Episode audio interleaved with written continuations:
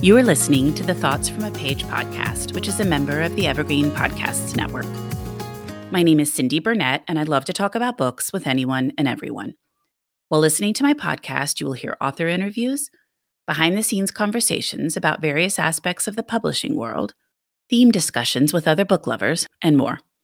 For more book recommendations and a complete list of all of my interviews, check out my website, thoughtsfromapage.com, and follow me on Facebook and Instagram at Thoughts From a Page. In 2022, I would love for you to join my Patreon group. I offer at least two bonus episodes a month and a monthly advanced read and pre publication author chat. For those on Facebook, I host a special Patreon Facebook group where we all chat books. Thanks so much to those who already participate, and I hope you will consider joining us. Today, I am interviewing Bonnie Garmus about lessons in chemistry.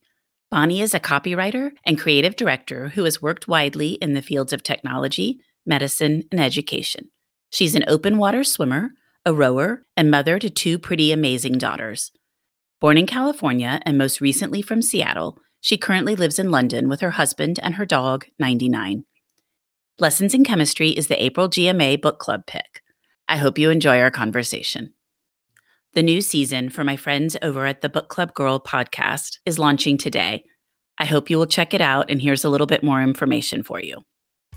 I'm Tavia. And I'm Bianca. And we co host the Book Club Girl podcast, where we chat about great books by awesome authors and our listeners ask the questions. This season, we're interviewing best selling authors like Lucy Foley, Susan Elizabeth Phillips, and Sally Thorne. We will also talk to Punk Shepherd, Bolu Babalola, and Vanessa Riley. And let's not forget Tracey Livesay and Jenny Colgan. Join us every Wednesday. Season two is dropping now with nine new episodes Find us wherever you get your podcasts and follow us on social media at Book Club Girl. Happy reading. Welcome, Bonnie. How are you today? I'm great. Thank you so much for having me, Cindy. I am so glad you are here. I have been hearing so much about your book, and everybody's been raving about it, and I'm thrilled to pieces that we're going to get to talk about it. Oh, me too. Thank you. So, first, the book has sold in 35 territories. It's already optioned for the screen with Brie Larson starring, and it'll be on Apple TV. Do you feel sometimes like you're waking up from a dream? I feel like I can't wake up. It's just this ongoing, ongoing dream, really. It's really been in- incredibly positive, and I even actually now have 37 territories. I'm I'm proud to report. So the whole ride has been very amazing, just absolutely shocking. Actually, that's that's the only way I can describe it. You know, that's so funny that you say that about 37 because as soon as I was saying sold in 35, I was like, I wonder if that number has changed. And it has. so two more. yeah. Yeah. That's yeah. wonderful. Well, why don't we start out with you giving a quick description of Lessons in Chemistry for those that won't have read it yet? Okay, great. Well, Lessons in Chemistry is about a woman named Elizabeth Zott. She is a chemist in the late 50s, early 1960s who very reluctantly becomes the host of a TV cooking show. But instead of teaching cooking, she teaches chemistry because cooking is chemistry. But naturally, this is not at all what her producers had in mind, and there's trouble ahead. But her audience of the so called average housewives of that time period eat it up. And then so does everybody else. And that's because her show really isn't about cooking, it's about personal empowerment. Elizabeth challenges her viewers to say no to society's limitations and to stand up and have the courage to be who they are. And she does it without fear and she never apologizes. And she often offers it with some humor, sort of unintentional humor on her part. So that's the book.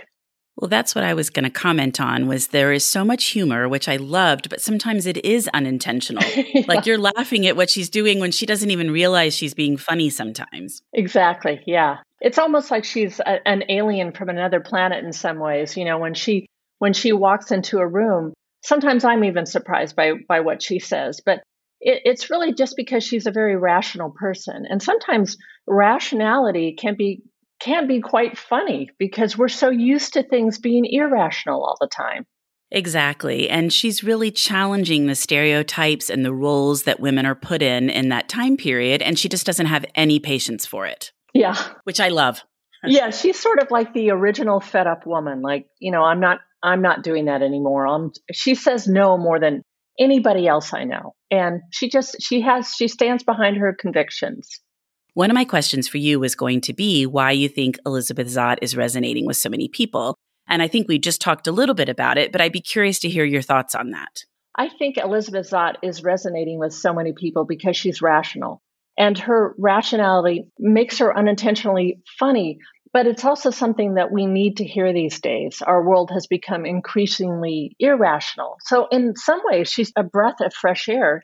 She's the woman who says what you wish you'd said in a meeting. You know, she's that person who just refuses to accept the status quo because it doesn't make sense to her. And I don't know how many times I've sat in a meeting and, and thought, oh, you know, an hour later, oh, I wish I'd said this. Well, she says it right then.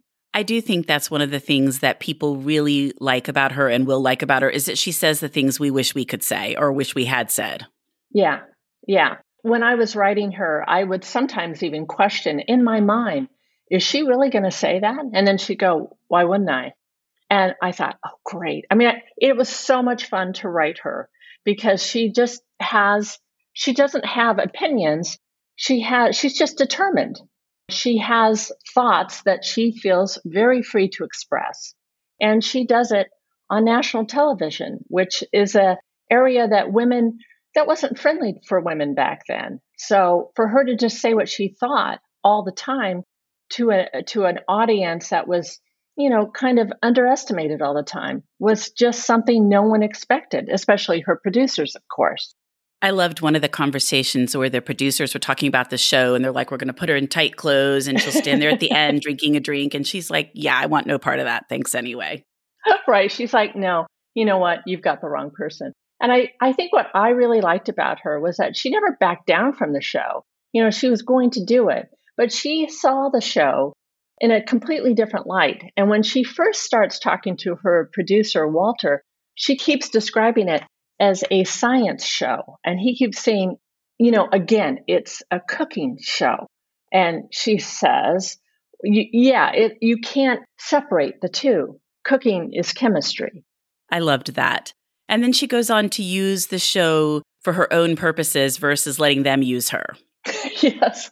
Yeah. She has a lot of ideas about what what women should hear, what people should hear. She doesn't discriminate. She's very much a feminist. She's very much really an, an equalist. And so when she's speaking, she's speaking not only to women, but to men about really how to build a better society, about how to say no to things that limit us. I really enjoy the reactions people have to her, the audience, her neighbor, you know, her child. People look at her and they're either in awe or they're annoyed or they're shocked or whatever. But whatever she's doing, they're not going to not watch her. Yes, everyone has some kind of response. Yeah. Well, where did the idea come from for the story? Well, the story originated, I should say, it was sparked by a very bad day at work.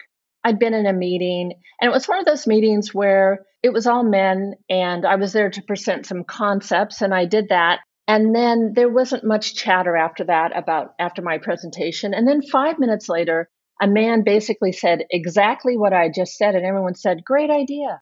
And I think a lot of women have experienced that. But that day, I was so mad. And I came home. And instead of working, which is what I really needed to be doing, I sat down and wrote the first chapter of Lessons in Chemistry.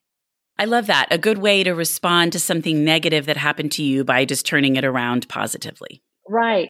So I feel when I write, I write best when I'm having some sort of strong feeling of, you know, it can be anger, of course, which sparked this book, but it can also be happiness or it can be sadness or, you know, it can be any number of emotions and often you know i i write very early in the morning usually and believe it or not you know when i wake up i'm i'm thinking about things and that's a great time for me to write. It doesn't seem like that would be an emotional time but it is at least for me. I'm never awake enough in the morning for that to be an emotional time for me. I am not a morning person. Well i think i might be a morning person. I well i know i am. I've been one for a long time but you know, I'm a rower and rowers get up early. So getting up at 4:30 or 5 is no problem for me. That's great. That still feels like the middle of the night for me. well, you have quite a publishing story and I'd love to talk a little bit more about it. Can you walk me through how it all came about? Yeah. I had moved to London. We'd been transferred first to Switzerland, and then we were transferred again to London. And, you know, when you move around a lot, like I've done, going to a new place is always really exciting, but it also has drawbacks. You have to start over, all over with friends, and that can be really difficult. And you, for me, I also had to sometimes start over with work. I couldn't always keep all the clients I had if I was moving from one place to another. So I came to London and my husband was traveling a lot. I didn't know anybody. And I took an online course at Curtis Brown called Write to the End of Your Novel because I had written this book. I was about two thirds of the way through it when I took that course. And um, in the course, I met some people online. They seemed really nice. And I decided to apply for their in person course because I thought it'd be great, you know, to meet people in real life. this is, of course, pre COVID. So I got into that course, and that was just a three month, one night a week sort of thing. And it was really great because I met really nice writers. Writers tend to share, you know, the same kind of issues. Um, we we face a lot of rejection. Writers are usually alone. We read a lot, so it was really great once a week to be in a room with a lot of people who felt the same way I did about reading and books. And we had a wonderful instructor, Charlotte Mendelson, who's absolutely brilliant. And so from there, at the end of that course, they offer a a cocktail party sort of situation where you get to meet some of the agents of Curtis Brown, which for all of us was a really big deal. And the idea behind that is that you get to pitch your book to them. And maybe they've read a little bit of it, but maybe they haven't. You know, these are really, really busy people. But that night, I went to the cocktail party and Felicity Blunt was there and she was handing out name tags. And she called my name and I, you know, I got up and went over to get my tag, and she put all the name tags down and led me out of the room. And I thought, what, you know, I wasn't sure what was going on, but I was certain that she probably had the wrong writer. And um, she said, I read, you know, your, I think it was 5,000 words she read. She said, I read the first 5,000, and I'm really, really interested in your book. And I really, really want to see it when it's done. And I still wasn't sure she meant me. And I wasn't sure until she said Elizabeth Zott.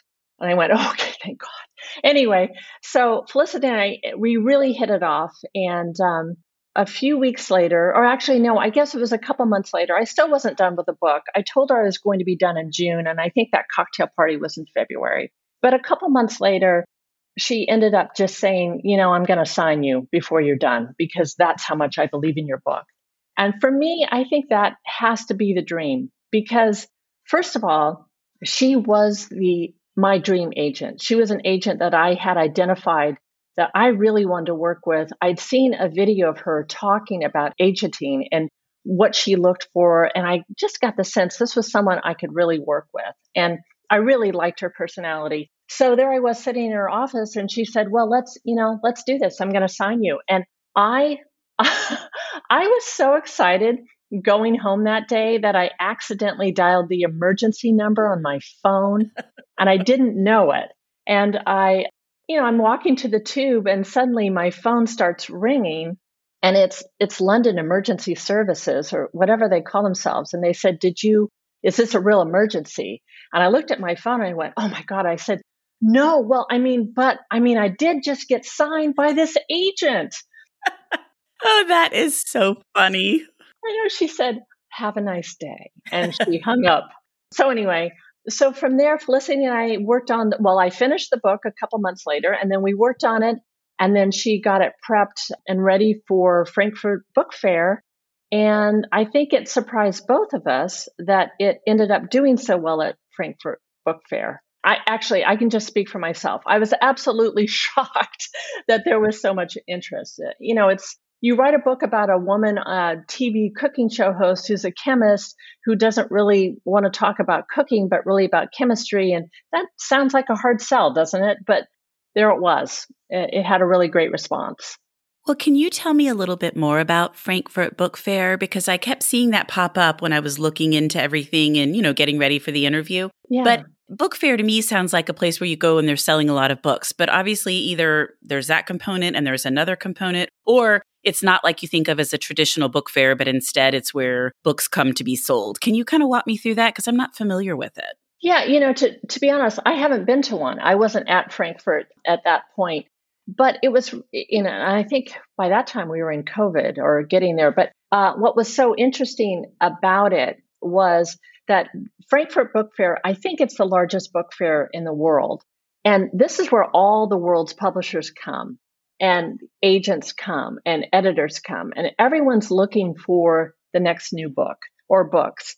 But it's also a chance for agents and rights people to sell the rights to other countries because they're there. So they may already have a book and say, this book is being published soon, you know, it already has a publisher, but we want to sell it in new territories. So what surprised me at Frankfurt Book Fair, um, I was only looking for at that point, they were going to present it to UK publishers. And the UK publishers really were incredibly interested. Again, I was completely shocked. And so we we went to auction because we had more than one or two offers. We had 16 or something. I saw that. That's amazing. Yeah, they just came pouring in. And Felicity was so great. She called me up and she go, "Well, we got another offer." You know, and so what she did was she laid a ground floor and she'd say, "You can stay in this auction if you can meet this amount." And then from there, you know, we'll just see how this goes. But what she did was also help me filter and figure out which publisher would be the best for the book, uh, the best for me, and the best for the book, and best in terms of marketing. And, you know, it's this kind of recipe and it changes from book to book. So she was very helpful that way. And I ended up talking with a lot of editors. And every single time I met an editorial team or talked to the marketing departments or whatever, I just fell in love with all of them. And that was a huge, huge problem. I mean, it was it was very tough for me to choose but I had Felicity to help. I can't even imagine trying to wade through all of that. And as you said, you're like, okay, I really like these people. Maybe I'll go with them. And then you meet the next group and you're like, oh, but I really like them too. That's a lot to choose from. It was one of the hardest and most stressful times of my life. I know it was a really great time in my life, but it was also very stressful. And after we finally got through the UK auction and we had decided, okay, Transworld, then the US auction was right on the heels of that. And that was just as fraught with anxiety for me because I was meeting these editors in the US and talking with these teams of people, people whose names I've seen in books for a very long time and have admired my entire life. And there they are on the phone with me saying, you know, we'd really love to publish your book. So there was this time for me where I was just in this suspended state of disbelief. And I kept waking up at night thinking, this can't be happening. And I kept getting up to check my computer, and my husband would say, Let me save you a trip. It's real. And I, again, you know, with if Felicity hadn't been there, I don't know what I would have done. But she also brought in Jennifer Joel at ICM, and she's American agent. And so together, the three of us waded through all of the publishers trying to find the one that felt like it would be the best fit for me. And that was a very hard process. And I changed my mind a thousand times. Every time I talked to someone on the phone, I'd say, Oh my gosh, that's it. It was so hard. And then while that was going on, Felicity called again and said, Well, Hollywood has it too. And we'll leave that for a little bit later. But, you know, that followed on pretty quickly as well. I wanted to ask you more about that the book being optioned for the screen, Brie Larson starring, it being on Apple TV. I mean, how amazing is that? Well, you know, I could not have dreamt that up if I tried. I think that is the stuff that, you know, every writer dreams of. But I have to tell you, you know, and then of course, suddenly I accumulated yet another agent. Now I have a film agent. So, and he's wonderful, Luke Speed. And so Luke is calling me saying, well, there are a lot of people interested but I've narrowed it down to eight. And I thought, eight, you know? You're like, that's not really narrowing it down, yeah. but thank you. yeah, that seems kind of big to me. But, you know, they were really amazing, amazing um, people. And a lot of these people have won a lot of awards. I was talking with the people from, you know, Mad Men and Game of Thrones and, you know, people that I just really, really deeply respected. And I ended up talking with the woman uh, who wrote Erin Brockovich, who is Susanna Grant, and really love her writing. Anyway, it was a very, very difficult choice. But in the end, I decided to go with Aggregate Films, which is Jason Bateman and Michael Costigan, producers. And they said, you know, Brie Larson really, really wants to have an exclusive on this. She wants to take more time to reread it and then she'll make a decision. And she signed herself to that project very quickly. And suddenly, now we're going into figuring out who's going to buy it, you know, Apple TV or Netflix or whatever. It was a whirlwind. I could hardly breathe. It was there was so much coming at me at that time. But I had this great team. I had Felicity and Jennifer and then I had and Luke and then I had aggregate films backing me up. So I had a lot of great people to work with and Apple TV really wanted it and that's who we went with. So it's very exciting. That's really interesting to hear how that process works because I haven't really talked with authors about that in terms of you find the studio first, potentially an actor or actress that wants to star in it, and then you're selling it to one of the networks or I don't even know what they call them at this point, one of the TV platforms. Yeah. But I think Apple TV does a great job. They've got so many good shows coming out and they're mm-hmm. very well done. So I think that will be perfect. Oh, I'm so excited that I'm with Apple. I'm extremely excited. And uh, yeah, I do think that they're going to do a wonderful job with this. Yeah, we've enjoyed a lot of their shows. Yeah, us too. Well, back to the book. The other thing I want to talk about is the dog because I am a huge dog person. We have two sweet dogs that I love to death. So I loved 630. And I think 630 is resonating with a lot of people as well. Oh, I think so. I mean, I, I, I hope so, but I do think so because every single time I get another review, someone says that dog and the dog to me was very important. I'm thrilled to hear you're you have two dogs. What what kind of dogs are they? We have a golden retriever. She's three, and her name is Stella. And then we have a terrier mix that was a rescue dog, and she's oh. probably twelve or thirteen, and her name is Lucy. How about you? Oh, how cute. Well, I have a dog, 99. She's a retired uh, racer, greyhound. Um, but 630 is the only character in the book who is based on a real being. And 630 was based on my dog, Friday, who died some years ago. But Friday used to sit with me when I was writing this book, and she used to stare at me. And because I read out loud, whatever I write, I read it out loud eventually. And it always seemed like she was just taking it all in. But she was a very, very smart dog and horribly, horribly abused before we got her. Oh.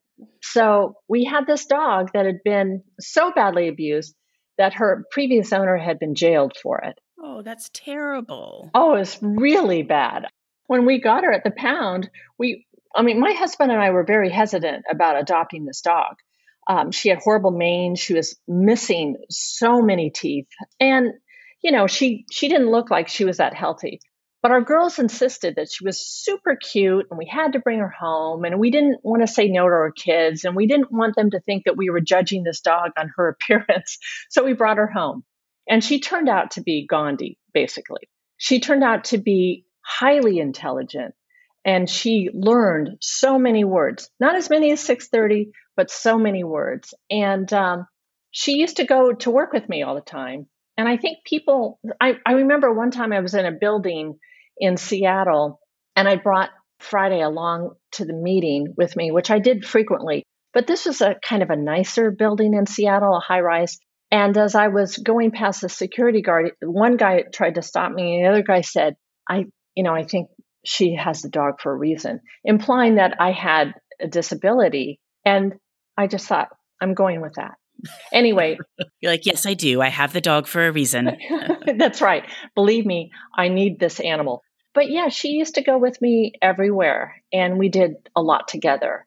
And so 630 is is quite definitely who Friday was. I loved 630 and just the whole backstory for the dog and everything. Such a wonderful character. I'm very glad you included him. Oh, thank you. You know, I really hope that the character will resonate with people who don't have dogs too. But the funny thing about 630 now is that I've heard from three or four people who adopted a dog during COVID and have read the arc and they have named their dog 630. You're going to start a whole trend of dogs being named 630. and people that have read your book are going to be like, I know where that dog name came from. yeah, that's right. That's right. The other fun thing that you did was create a Spotify playlist for the book. Was that so much fun? I've already listened to it and I was so happy with some of the choices. Like I love Please Mr. Postman and Stand By Me.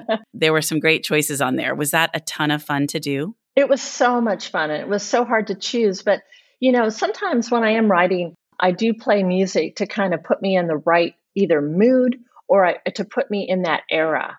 And so for me, uh, it was really fun to sit there and choose music. And then I contacted a friend of mine, um, Susan Mead, and I asked her for help because she is so good at 60s and 50s music. And so she kind of collaborated on that list with me because I she's never read the book yet. Of course, it's not out, but I was telling her, you know, it's about this and that, and and so it was really helpful because um, I I had a few more spaces for songs, and she really helped me fill those in. But I think one of my favorite songs on there is uh, the periodic table. yes, well, it works for your book. Yes, yes. for some reason, I've always loved Please Mr. Postman, so I was very happy to see it on there. Yeah, that's one of my favorites too. And I think, you know, in the book, there is that point at which both Harriet and Madeline are mailing something. And so for me, that song really fit. It tied in well. Yeah. Well, what do you hope your readers take away from the book? Well, I really hope that readers will, first of all, have a lot of fun reading the book. And I think what I really love is how many comments I've gotten from people. My goal in writing the book, I was trying to write something that was both moving and funny. I, I feel the need to make sure that my writer, my, I'm sorry, my reader is entertained because you're spending, I don't know, eight or 10 hours with a book. And it, I want them to know that I'm looking out for their best interests in a way. I'm trying to keep them entertained, but I'm also trying to send a message. And that message in this particular book is that we do not have to be limited to our to what society says that we can be. And we just simply have to find the courage to stand up to things and people who try to put us into boxes. That's what Elizabeth Zott did. She does it with a lot of unintentional humor, but she never relents on that message. And because of it, she ends up changing all of these women's lives, but also a nation of people they start listening to this and they take it to heart. We need more people like that. it feels like we're in a time where we could really use people who just say no, who have a very strong sense of right and wrong, of morality. And I don't know, it, it does feel right now that it's been kind of a, you know, it's, it's obviously been a very tough time for a lot of people. And I think one of my goals in writing the book was to inspire a feeling that things can change. We don't have to live in bleak times. We can make this change. We've done it before, we can do it again. I think that's right. I just think it's wonderful when there are role models like that. And I think we could use more role models that are setting that kind of tone versus some of the tones that these other people are setting. Yeah, you know, and it was important to me to, to in creating Elizabeth to create a character with flaws and who had real real things happen to her, things that happen to people all the time. And I wanted to watch from my standpoint as the writer how she would handle these things because you know she she does have to face a lot of di- difficulties there are are dark moments in the book but that's what real life is like it's full of dark moments and i really love spending time with a character who knew what she had to do and you know she never questions herself she never hesitates. She never worries about what she might be or who she might offend. She just acts. And it is really fun to spend your day with someone like that. Absolutely. And she does have a strong moral compass, which I really liked. Yeah, you know, in the book, of course, she has a strange background and she's uh, more or less abandoned by her by her parents. But one of the things that I really treasure about her is that she uses the library. She self educates. And, you know, a lot of people have done that throughout history. They haven't had access to good education for one reason or another. And she didn't, but she self educated, as did her, her lover, Calvin. And that's what they ended up having in common. And I think one of the things that in the book I really love to write about was creating these characters who just seemed to have it all. They were intelligent and they were in love and you know she was beautiful and he was going to win a Nobel prize at some point but in fact their story was very sad but everyone assumed the worst of them and were jealous of them because of outward appearances. And i think as people we we do that quite frequently. Oh absolutely. You're looking at people's lives and you're thinking they have it all. I wish i were them or I wish my life was like them yeah. when really behind the scenes they're no better off than anybody else. Exactly. Exactly. And uh, it was really important to me to create characters like Harriet and Madeline and Walter Pine. Actually, every character in the book came to me separately. They kind of walked in because, as you might have seen, noticed, the book has 10 points of view. One of them, of course, is from 630 a dog. But I needed those many points of view to show us all sides of Elizabeth Zott because all of them see her differently.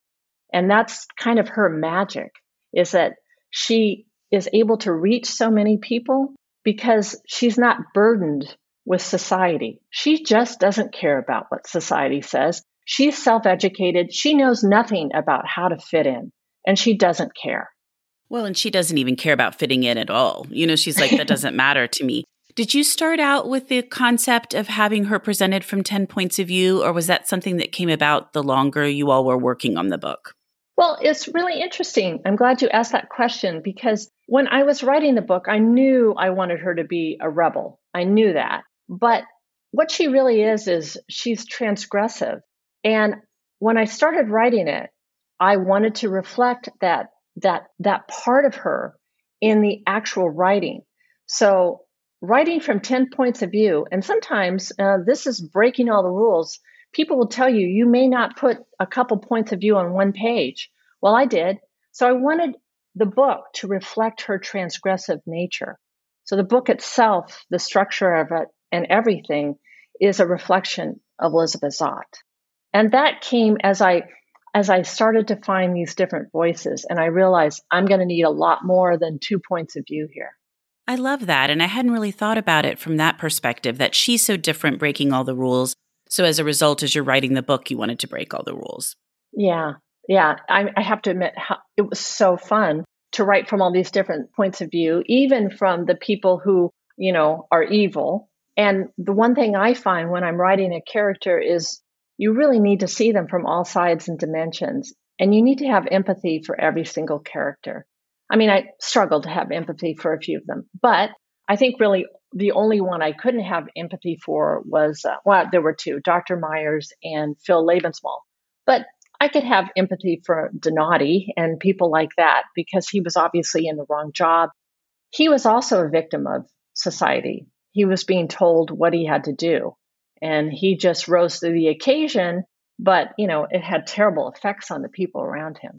So I I think that was one of the I don't know, that's one of the things I'm proudest of is to be able to write from all these people's points of view and get them across in a way I hope that is relatable, but also just seems real to the reader. Absolutely. That's so interesting to think about it from that perspective and the idea of having empathy for most of the characters. I agree. There's one or two that I don't think I could ever have empathy for, but at least trying to put yourself in their shoes. Yeah, yeah, I think that's really important when you're writing a novel. And, you know, again, I just, I just kept thinking this book is about breaking rules. And society gives us a lot of rules. We're always being presented with them all the time. And some of them are absolutely ancient, and we're still hanging on to them. And so that was the joy of it is saying, well, not only am I not going to write from one point of view, I might write from 10. I'm throwing in a dog and I'm going to shift back and forth in time. So hang on. It's a wild ride here. I just love that. Thank you. Well, let's talk about the title, Lessons in Chemistry. How did that come about? That is Felicity's title because right before Frankfurt, the original title of the book was Introduction to Chemistry, and that does skew as nonfiction. And uh, we had talked about other titles. Originally, I thought maybe I'd just call it Zott or Elizabeth Zott.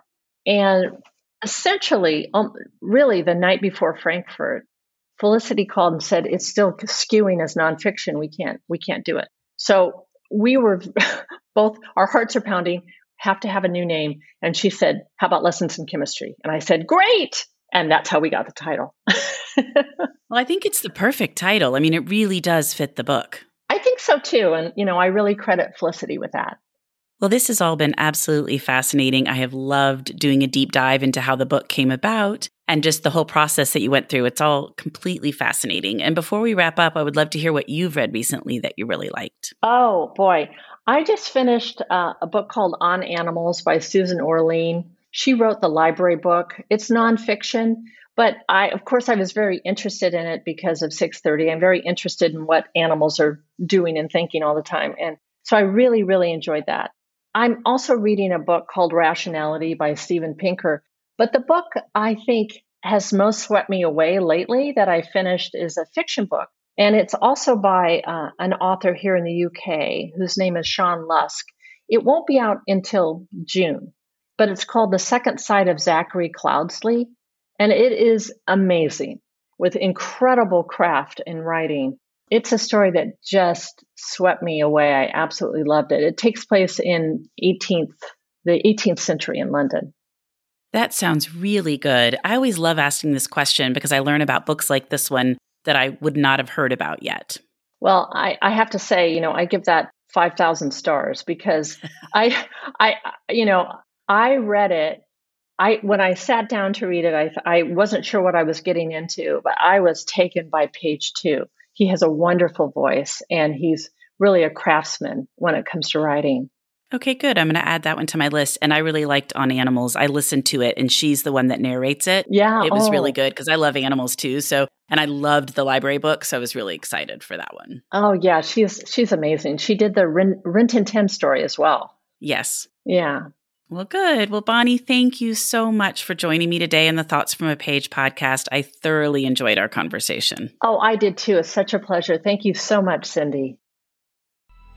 Coming up on 5 Minute News, I'm Anthony Davis. You might think it's partisan because maybe it's critical of one side or the other, but it's not. It's just the truth. And I think that's also something that's kind of unusual for Americans listening to the radio or to podcasts because the news landscape in the States has been so partisan for so many decades. So, 5 Minute News is verified, truthful, independent, unbiased, and essential world news daily. Thank you so much for listening to my podcast. If you like this episode, and I hope you did, please follow me on Instagram at Thoughts from a Page Consider joining my Patreon group to access bonus content and support the podcast.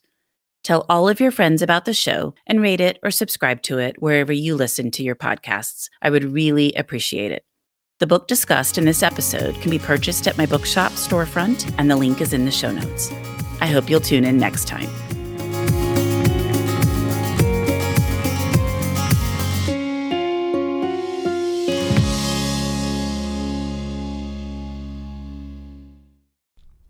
You know, a lot can happen in seven minutes, and luckily, that's how long it takes me to tell a story. My name is Aaron Califato, and I'm the creator of Seven Minute Stories. I'm proud to partner with Evergreen Podcasts, and I'd like to invite you to join me on this journey. I'm going to take you on some crazy roller coaster rides using my unique extemporaneous storytelling style, and together, we're going to try to make sense of the world, all through the art of storytelling, and all in approximately seven minutes.